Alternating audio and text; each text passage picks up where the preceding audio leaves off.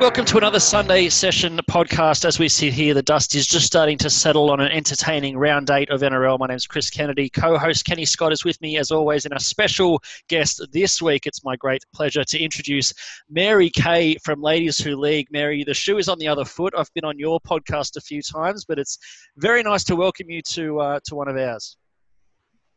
Chris, thank you so much for having me. And in fact, I want to thank you because you and I are both Parramatta supporters and Parramatta have had a good win this weekend. If I recall, I actually invited you onto the podcast back in 2018 after I think it was round three where Parramatta had been absolutely thrashed by Manly. So appreciate you having me on in a good week. I sadly remember that week well. Kenny, as always, thanks for being here. Sorry about your no, Tigers. CK, not just, just to this is the first week you've actually referred to me as a co-host. So um, I don't know if that means I've, I've moved up a level in your books or if I'm about to share the blame for something on Monday. Oh, really? Um, what do I usually way, say? Work experience lad or something? I don't know. You're just going with me as this guy. anyway, let's get cracking on some games. Uh, we'll start off with the Sunday evening, the Bunnies and the Bulldogs. Probably not the match of the round. Um, Bunnies, I wouldn't say convincing, but they did enough. Uh, Mary K, I assume you were glued to the TV as I was for this one absolutely glued CK. I couldn't get away from it. I I'm watching this game. I just feel so, so sorry for the Bulldogs because I felt like they had many opportunities and they got close a couple of times. They were really in this game, mm. but silly errors and just they lack that final 10% of polish to be able to compete with, I guess, all the other sides in the NRL. Yeah, well, alone on the foot of the ladder now. Kenny, what were your thoughts on this one? Oh, same thing. Like you can't, you, you can never fault the dogs for effort. That's the one thing I can really respect for them is they just they always show up. They never ever fade away. It doesn't matter how um, how far ahead the other team is, or you know how outskilled they are, because we've like we've said before, they just don't have the the, the same level of squad as almost all other teams in the league. But they just don't stop. So we can chalk this one up as another valiant loss for the Bulldogs. Um, you know, losses, valiant losses aren't really the same as um, embarrassing, aren't really much different from embarrassing losses in terms of position on the ladder, but it's, I know, you know, it's a quote unquote rebuilding phase for them. So this is just mm. to chalk this one up to experience and hopefully they'll get better next year. I do like trying to find positives. One for me was um, when, unfortunately for the Bulldogs, Dane Gagai galloped away with that intercept try at the end. There were three Bulldogs valiantly chasing after him. So they were even in the 80th minute with the game well and truly lost, they were still putting in. I thought Brandon Wakeham had some nice touches, a nice little try assist when they were coming back into the game. So some good stuff there. What do we think about the Bunnies? Because um, some people sort of had them as premiership contenders. Some people had them preseason as dropping out of the eight. There was sort of all sorts of opinions on how they'd go, on how Latrell would go at fullback. We saw him have sort of three significantly improving games, then a, a poor game last week, and then not a bad game, but I guess a more quiet game this week, uh, Mary. I wonder whether something is going on with Latrell behind the scenes. I mean, he's made a really significant positional change this year, and I think he is improving slowly over time. And I think that anyone that expected him to be a star fullback from week one was kidding themselves. I think similar to a position in the halves, it takes some time to master that position. But I mean, we saw him in tears a couple of weeks ago, and I don't really want to discuss the controversy around Wayne Bennett and why he was crying, but potentially there is something going on behind the scenes for him. And South have been good, but I don't see them threatening. They're kind of like a Parramatta from last year. I think they're sort of sitting there, maybe fifth, maybe eighth, but don't have sort of the power to contend with the top four teams. I think at the moment. Yeah, definitely now probably need some improvement to be a premiership contender the way they're going. Moving ahead to the earlier Sunday game, the Sea Eagles and the Knights. Um, it was certainly gripping. It was tense. It was very fiery right at the end. So we had a, a, player sent off after full time, which I'm pretty sure I've never seen before in all my time watching rugby league. Kenny, what were your takeouts from this one? Well, this is. I, I, I thought this was kind of similar to the um, the Manly game we had. I think it was against Canberra a couple of weeks ago, where they just it, it wasn't spectacular in, in, in terms of um, you know it wasn't explosive, um, but it was gripping, like you said, like it was like a, a, gripping political thriller. I think we did we we described it at the time, and this was similar. Um, had uh, yeah some pretty gritty play. Um, I thought Newcastle pretty lucky to get away with this one. I don't know um, yeah, towards the end, it got really weird, didn't it? Um, with controversial calls and, as you said, players sent off after the siren. I think that's probably the most uh, the most interesting aspect of this one. Um, yeah, those last five, the last five minutes of, of play and the first 30 seconds after play. Yeah, we um, saw, so the incident you're referring to, I think it was um, Tevita Funa possibly in space down the right edge, kicked ahead. Bradman Best, I think it was, shoved him in the back almost simultaneously.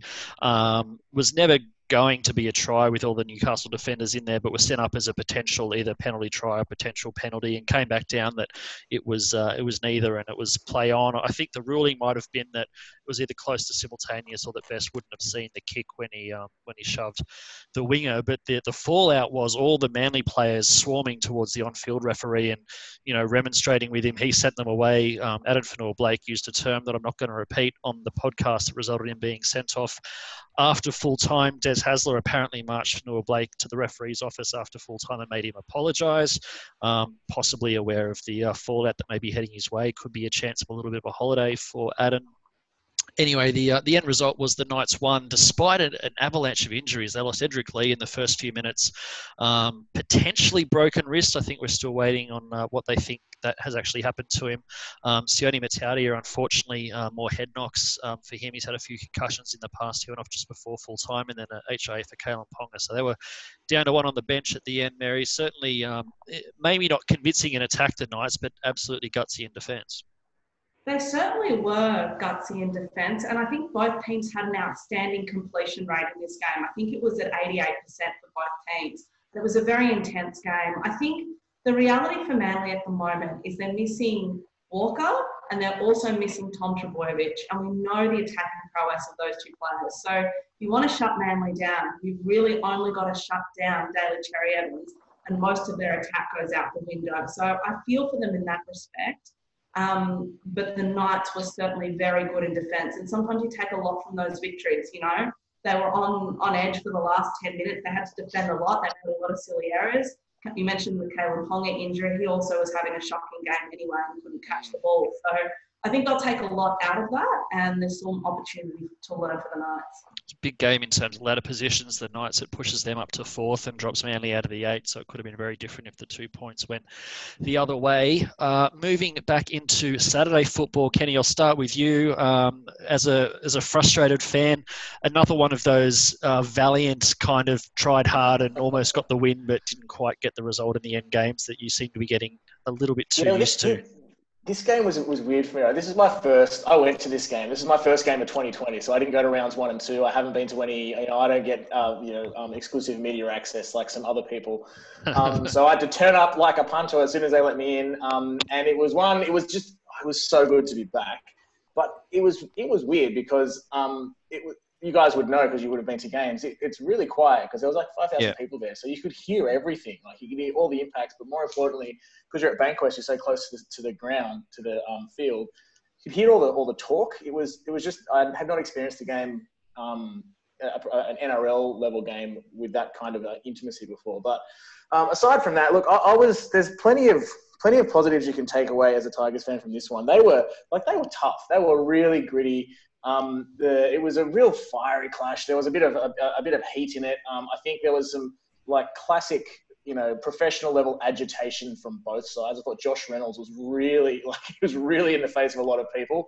And unfortunately, when it comes to agitators, we've just got one who who can't agitate without taking action, and that's you know big old BJ. He really uh, he really muffed this one up in terms of um yeah back end of the game, silly penalties, mm. and like there was it doesn't sit squarely on his shoulders. I think um the the, the late try to Api Koroisau just through some tired defence was obviously what really lost us the game. But the the his his behaviour towards the end was just I'm going to say inexcusable. He really needs to. Um, I mean, he's going to take a, a, seat on the sideline for a while anyway for that that um, off the ball shot, but he really needs he really needs to do something because the Tigers are not a team that can afford to have a guy that, that does that sort of stuff. Yeah, he copped um, uh, Luciano Leilua, his brother, copped a, an accidental swinging arm from Api Koroisau, was laid out for a while. Obviously, Joey Leilua, you know, distressed and worried for his brother, which I think we all understand. But then uh, a swinging arm of his own on the Penrith fullback who had nothing to do with it is certainly not the way to go about it. He's facing four to six weeks on the sideline. Mary, what were your thoughts watching all this unfold?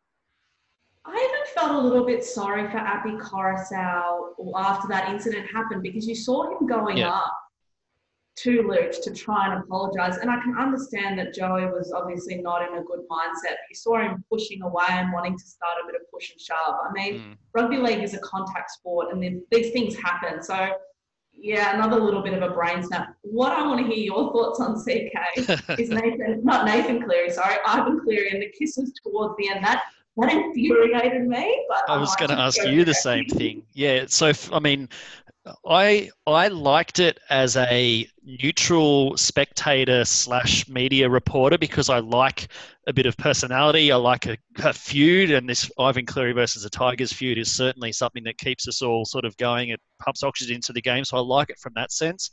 If I, as a fan, saw my coach behaving like that, I don't think I would care for it as much. I feel like it would almost be like for the Eels in the post Ricky Stuart era. Like if Ricky Stuart did that to Parramatta Eels fans, yeah. I would be raged, absolutely raged. I mean, what if yeah, you so what, if you were the Penrith fan, I guess, or Kenny, you're you're a Tigers fan. What were your thoughts watching? Yeah, as a as someone who has like I do have very specific thoughts about what Ivan Cleary did to the Tigers, but I, like that's you know that's for me to take to my grave, I suppose. They're pretty common with most other Tigers fans on Twitter. Um, but I thought like it, one thing I love about the NRL and, and, rugby league is, is like it's drama and the soap opera in between the games. And I thought that was an excellent piece of theatre and a piece of drama. Yeah. But when you look at it through a like a professional lens, you know, really a, a, coach, if a player does that, you know, I guess that's you know the emotion, and you sort of want your players to have an edge of character. But a coach probably shouldn't do that. But in terms of outrage, I don't think there should be any outrage about it. I'm quite sure he regrets doing it. But at the time, I was like, "Oh, yeah. that's spicy. Give me more." spicy, huh? Yeah. He, was very sheepish, um, even as early as the press conference after the game when he was asked about it. You could tell he was a little bit embarrassed. So, um, yeah, I think emotion he's ever showed, isn't it? I know. Well, we're not used to it from Ivan. He's so deadpan usually. I think that's why I sort of liked it. He's actually showing a bit, but um, yeah, I think the outrage is maybe over the top. Um, hmm. anyway, we talk about this game all weekend. There was so much going on. But we have to move on. Just before I do the Dally M votes, we've got for the um, we don't have for the Sunday game, but for the other games we do. So this was three points went to Api Koroisau, which um, I thought uh, had to happen. He was absolutely tremendous, probably by the season for mine. He was absolutely everywhere.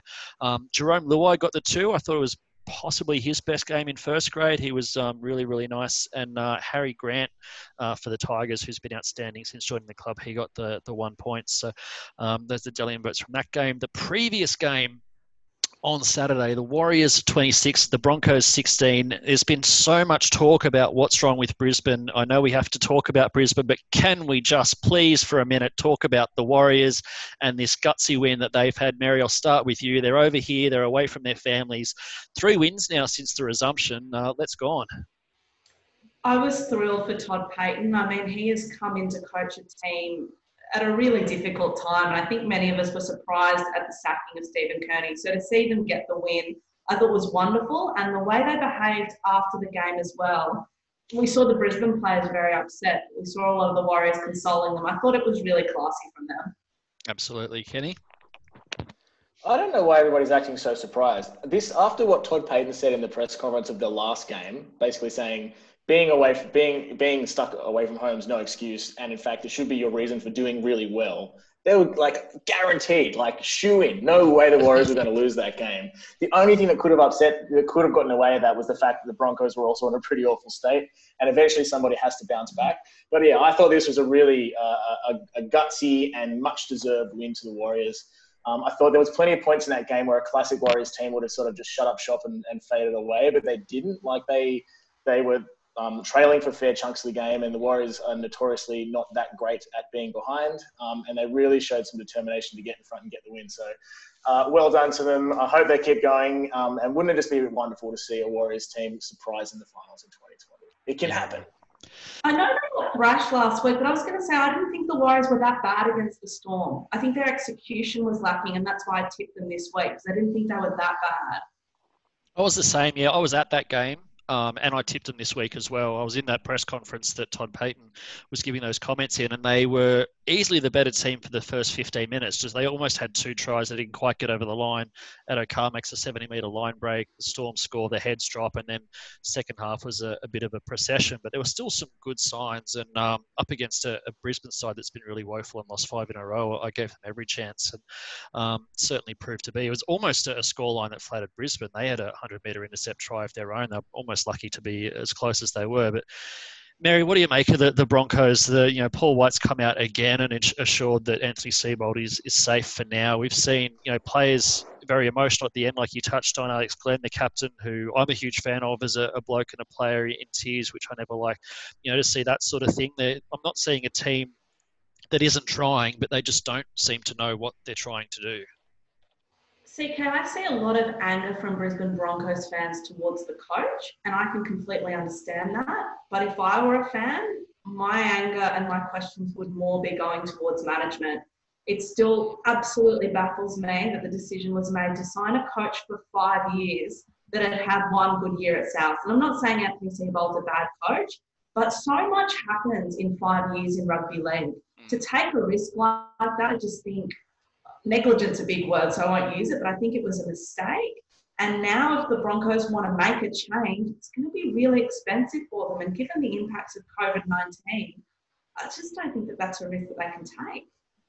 Yeah, it's been a, struggle. They've got, I think, the Bulldogs next week. So they've they've lost to the Titans. They've lost to the Warriors. If they can't beat the Bulldogs, then um, they really will be uh, alone at the bottom of the um, the ladder. So tough times ahead for Brisbane at the moment. Moving ahead, actually, before we move ahead, the Dally M votes um, for this one, three points actually went to Ken Maumalo, which I wouldn't have expected. He was extremely good um, had some big plays. Um, I thought for me, probably Blake Green deserved them. He got the two points though, fantastic, particularly in that final 20 minutes, just grinding down the win and controlling the game perfectly, set up a try. And, you know, I think a 40 20 in there, really, really handy. And then uh, Tohu Harris, the one point, he's been absolutely magnificent since the resumption, playing in the middle, churning out some massive, massive numbers. Um, the early Saturday game, the Titans and the Sharks. Um, Kenny Titans probably should have been up at half time, but just completely collapsed in the second half. Yeah, it was, it was a funny one, right? Like I, I a lot of the time um, since resumption, whenever we speak about the Titans, we tend to talk about well, they uh, they usually uh, are quite poor in the first half and then have a decent second half. So like we always say, oh, they drew the second half or they won the second half, so they can take something out of that. They completely bottled the first half in this one, and you need to like sorry, bottled the second half in this one. Um, so you knew it was, um, yeah, obviously it wasn't a particularly uh, good show for them, but I was really proud of Corey Thompson. I thought he had a brilliant game. Um, a couple of chances he pro- he didn't quite convert, but he was just like I don't know. He was in everything. He had a lot of energy. I think he brings a lot of energy and enthusiasm to that side. And um, at times when enthusiasm might be lacking, uh, in terms of the Sharks, it was like you know the old the old guard of Townsend, um, Fifita, and Shaun oh, Johnson. Wow. Wade great. Graham, sorry, I can't yeah. yeah. what is that? All, all played like just the your standard Cronulla um, top like top performers did well, and, and you know, and it, it showed. Mm. Mary. Good to see the Sharks get their third win in a row. I think that's the first time they've won three in a row since the back end of 2018. But I'm a bit worried because Matt Moylan got injured in this game, and he has been really good for them. I think in the last three weeks. So I think that's of a concern going forward it's just been so disruptive. It's what his 11th hamstring layoff in, in three years. He's just been in and out of the team. He's played, you know, he's back off the bench, played a game in the halves. Um, I wonder if they just kind of need to settle on a, a team that doesn't have him in it, or maybe just uh, instead of putting so much running into him, just say like we're just going to deal with him being the 14 he can come on in the halves. He can play a bit of loose middle. He can sub in the backs if we get an injury, and we'll play him for 20, 30 minutes a week and just not overstretch his uh, his hamstrings. It's just not up to it at the moment. But yeah, otherwise, as you say, three in a row. They're inside the top eight now. I think a few weeks ago we were tipping them as being a team that wouldn't push for the finals, but uh, inside the eight, a few of their forwards were really good. Um, teams coming together a little bit. Um, Dally M votes in this one. Shaun Johnson, who for me has been actually I thought he was going okay when they were losing, but uh, he's been fantastic since they've been winning. Uh, he got the three points. He really, really seems on top of his game at the moment. Um, and the two big men, Braden Hamlin Uele and Andrew Fifita, both made a big impact in the middle. Braden with the two and Andrew with the one. Uh, Dally M points. Now we're going to go through to Friday night, a game that I was at. Um, Mary, I know you were either there or watching very, very closely on TV and enjoying every second of it. Talk us through your experience of Friday night this is going to be what we're going to talk about for the rest of the podcast. Right? uh, CK, as a Parramatta fan, absolutely thrilled. And I think the main reason I was so happy is because Parramatta teams in the past have had a habit of aiming up against teams above us on the ladder and then dropping games that we should win. So to see Parramatta come out and really make a statement against the Cowboys, I thought was great. And I was also really pleased to see Brad Arthur experiment a little bit with the bench in the last 15 minutes of the first half. We saw David Gower come on. We started getting a little bit scrappy. We saw the Cowboys going for their try, uh, not too um, close before half time. But then it seemed like Brad Arthur had a talking to those guys and they came on and looked really fresh in the second half. So it helps the Eels, I think, going forward in terms of their depth. And also, congrats to Clint Gutherson on his 100th game. Yes, so so good. So much to unpack there. Let's start with um, Brad Arthur. So he gave uh, Daniel Alvaro a run last week, David Gower in this week. He's sort of rotating through his forwards. There's no reserve grade at the moment, making sure everyone gets some minutes. You know, subbing Michael Jennings off for Brad Takairangi when the, the game was sealed up. Is that just an alpha play, being able to just change your team around and, and sort of, you know, not worry about the opposition?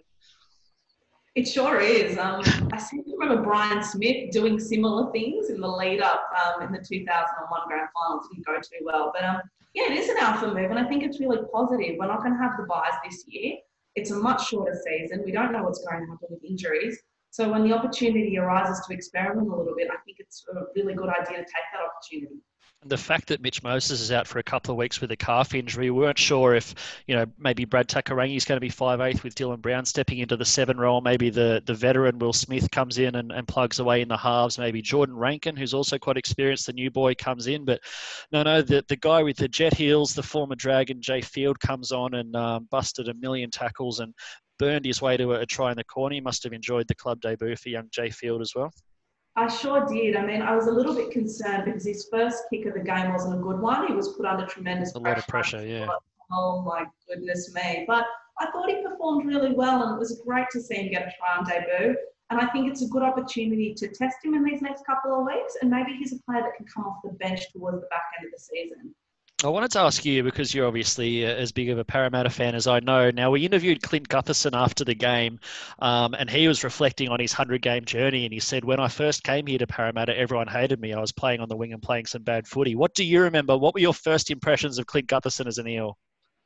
Okay, I'm going to claim a lot of the credit for this. I don't think Clint will feel the same way, but he used to play on the wing in front of my bag at Parramatta Stadium. And I'm very protective of all the Eels players. So if I see someone getting picked on, I really rally around them. So I started cheering for Gutho, and I feel like everyone in my base started cheering ironically for him. And he's become this cult hero. It's, it's so good, CK. I mean, he's been in first grade. Is it seven years or nine years? This is his eighth years. season. So seven years and a bit. Yeah. That long to get to 100 games and to see him playing such great footy, to have such a good head of hair, on his head at the moment. How good is it going? Not transfer Kenny, sorry, I've left you out of the uh, the Parramatta love in, but feel free to dive in. There's plenty more to talk about. There's the, no, the Sivo chant, I, the Dylan Brown form. I, I, I genuinely have uh, a question uh, for you, Mary, in that um, Parramatta, right? They're, they're top of the table we're almost halfway through the season, so this is not a fluke, and we know that Parramatta. I'm not going to say are the real deal and a guarantee or anything, but we know this is going to be a successful season for Parramatta. And now look, and now there's the weight of expectation. As a fan who's seen it all, multiple consecutive wooden spoons, dud seasons, poor recruitment, salary cap scandals, the whole everything that Parramatta's gone through. How are you handling the situation? How do you feel? Can whenever anyone says things like you've just said to me, I just ignore them and pretend that they haven't said them. I'm still I'm still freaking out. Look, I feel like the the game against the Roosters was a really good sign because usually Parramatta is not competitive in those games. So to see them compete as well as they did gave me a little bit more hope.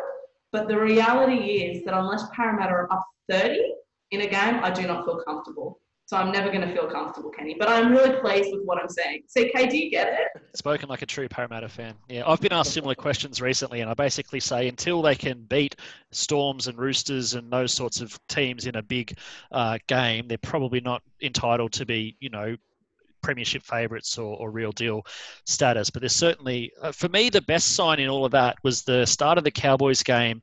Um, the the Cowboys had a big defensive set, put all that pressure you mentioned on Jai Field, wobbly kick, started a field in good possession. I think they got a couple of six again calls or penalties. Ended up being four straight sets on the Eels line.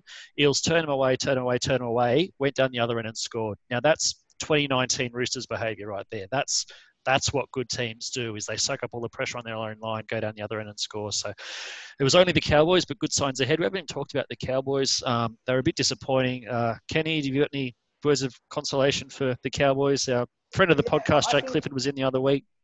he had a great game.